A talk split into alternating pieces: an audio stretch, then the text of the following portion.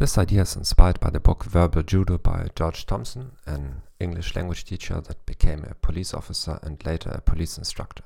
Highly conflictive people have an ability to identify our weaknesses. They push our buttons and we lose control over how we behave. We need to prepare ourselves. Make a list of attacks of your weak spots that can easily make you angry, desperate, or nervous. They can have something to do with your personality, with your religion, or with your body. The next time somebody tries to push your buttons, you will say to yourself, Here she or he tries again.